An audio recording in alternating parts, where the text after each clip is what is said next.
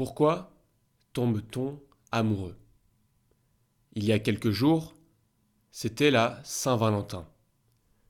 Je voulais en profiter pour parler d'amour et d'histoire de cœur. On le sait, lorsque l'on est amoureux, le cœur bat fort. Et pourtant, le cœur n'est pas du tout le moteur de l'amour. La passion, le coup de foudre et même le chagrin d'amour sont le résultat de différents processus chimiques complexes qui se déroulent dans notre cerveau. Alors, comment ça marche, l'amour? Ça vous est forcément arrivé au moins une fois dans votre vie. Au détour d'une rue, dans un café, même en soirée. Vous croisez pour la première fois un ou une inconnue. Et bam, votre cœur s'accélère. Vos pensées se troublent. Vous êtes victime d'un coup de foudre. C'est une sensation incroyable, surtout quand c'est réciproque. Le coup de foudre, c'est ce rayon de lumière qui nous traverse le corps. J'imagine que vous connaissez tous l'expression l'amour au premier regard. Cette expression prend tout son sens ici. Car au premier regard, une véritable réaction en chaîne peut se déclencher en un rien de temps dans notre cerveau. Elle a pour point de départ nos sens, l'odorat, l'ouïe, le toucher et bien sûr la vue. Le contact visuel, c'est souvent le premier déclencheur du coup de foudre.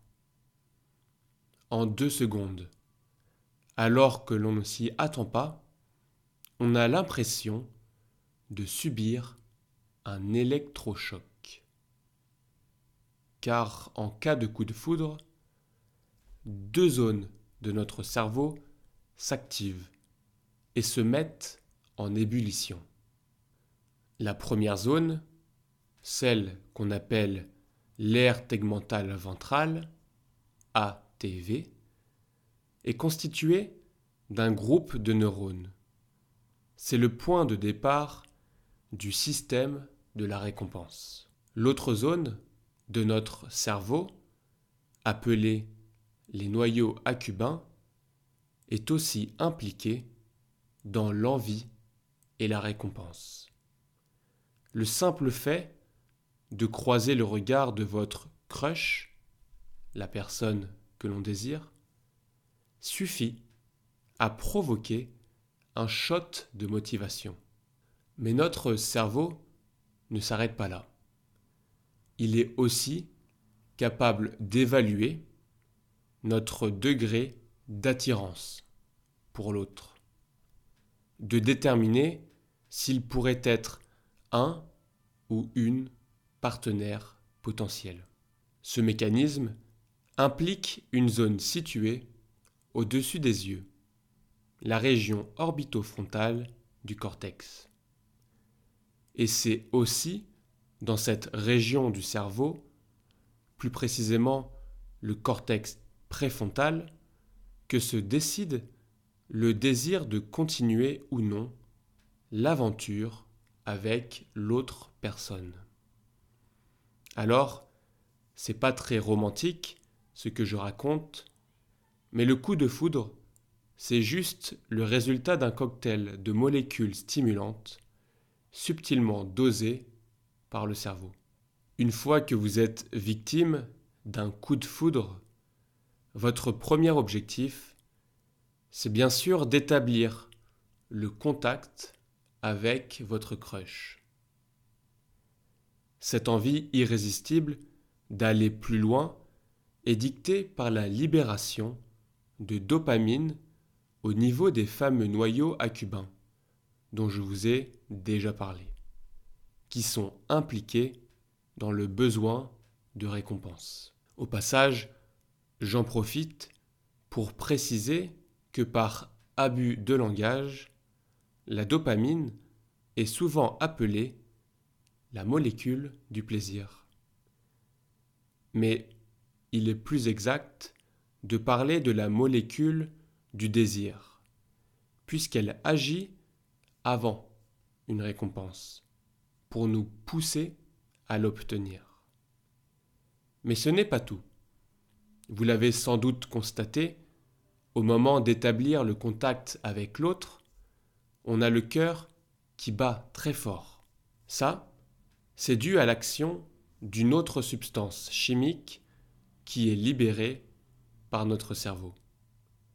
Elle est responsable de l'accélération du rythme cardiaque, de la transpiration et même parfois des tremblements. Eh oui, ça peut arriver en cas d'énormes coups de foudre. Enfin, il reste une dernière molécule qui intervient lorsque l'on a un coup de foudre. C'est une molécule euphorisante, cousine de l'amphétamine, qui booste la production de dopamine. Après ça, on comprend mieux pourquoi l'amour est souvent comparé à une drogue. Bref, vous l'avez compris, ce n'est pas juste une molécule ou une partie de notre cerveau qui est à l'origine de notre coup de foudre, mais bien l'action coordonnée et complexe de diverses parties de notre cerveau. Après avoir été frappé par un coup de foudre, après avoir été frappé par un coup de foudre, il est logique que deux personnes qui s'attirent décident d'aller plus loin. Elles se dirigent alors vers une nouvelle étape. L'amour avec un grand A. Les scientifiques parlent alors d'attachement et de renforcement du lien. Et ça ne vous étonnera pas. C'est encore une affaire de chimie dans le cerveau. Cette fois, de nouvelles molécules interviennent, comme l'oxytoxine, qu'on appelle aussi l'hormone de l'amour, par abus de langage. Lorsque nous vivons des expériences sociales positives, avec celle ou celui que l'on aime, la production d'oxytoxine est stimulée. Et à son tour, elle active le système de la récompense. Plus on produit d'oxytoxine, plus on renforce le système de la récompense. Et donc, plus on a de désir pour la personne aimée. Un niveau élevé d'oxytoxine au premier stade d'une relation amoureuse entraîne donc des interactions plus positives avec son ou sa partenaire. Et cela diminue le risque de se séparer trois mois plus tard. Mais la production d'ocytocine ne suffit pas pour que l'amour s'installe dans la durée. Pour y parvenir, notre cerveau use d'un autre stratagème. Il va faire en sorte que l'on ne perçoive pas les défauts de l'autre, mais uniquement ses qualités.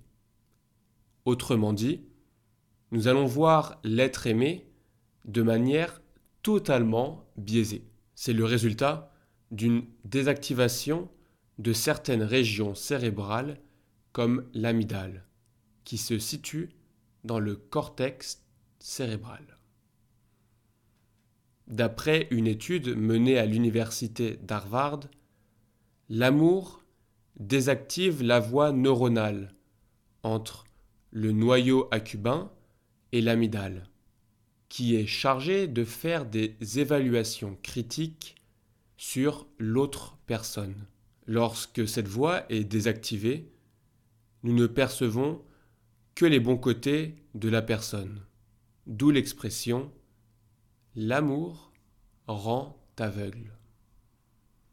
Et ça, c'est génial. Ça nous empêche de fuir en courant au moindre petit défaut que l'on détecte chez notre crush. Et ça permet de favoriser l'attachement entre deux personnes. Bon, vous devez savoir que cette zone finit toujours par se réactiver. Les défauts deviennent alors perceptibles. Et ça, ça peut être fatal. Et oui, l'amour, ce n'est pas éternel. Et ça peut même conduire au chagrin d'amour. C'est terrible. Malheureusement, c'est parfois un véritable choc émotionnel. Le chagrin d'amour, c'est triste. On pleure, on n'a plus envie de rien. Mais là encore, c'est juste une histoire de réaction chimique dans le cerveau. La personne qui est quittée continue de libérer des hormones du plaisir, comme la dopamine. Et oui, elle est toujours amoureuse. Mais le problème, c'est qu'en même temps, elle produit en quantité de nouvelles hormones, le cortisol et l'épinéphrine, qui sont à l'origine du stress. Et ça, c'est pas bon. À cause d'elle, on n'a plus le moral.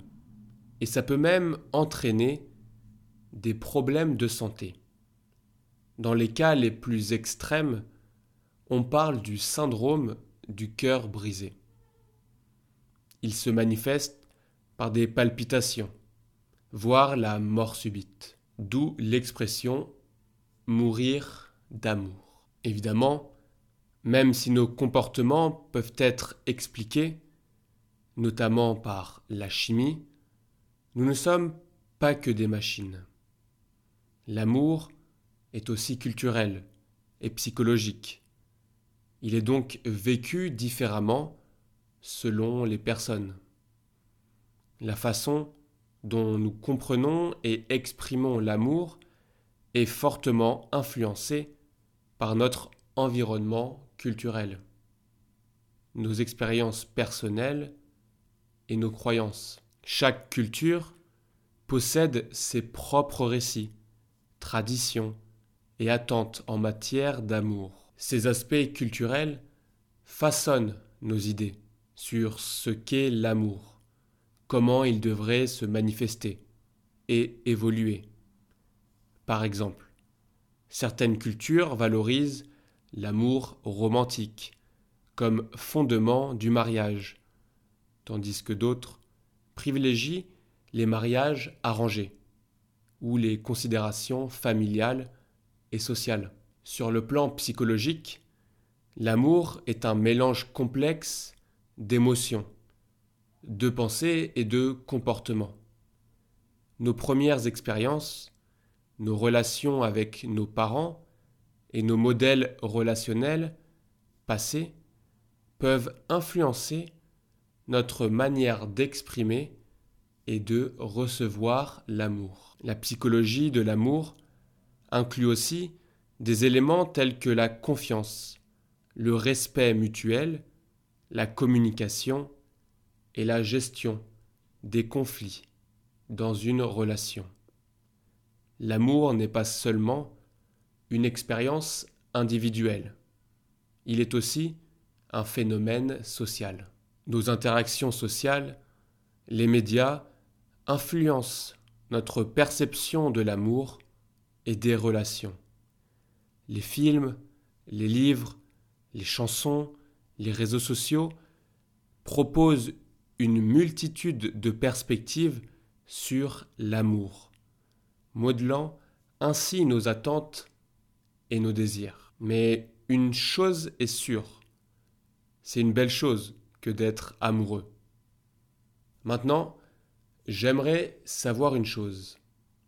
Avez-vous déjà vécu un coup de foudre? Si oui, comment l'avez-vous ressenti? Et quelle a été l'évolution de cette rencontre?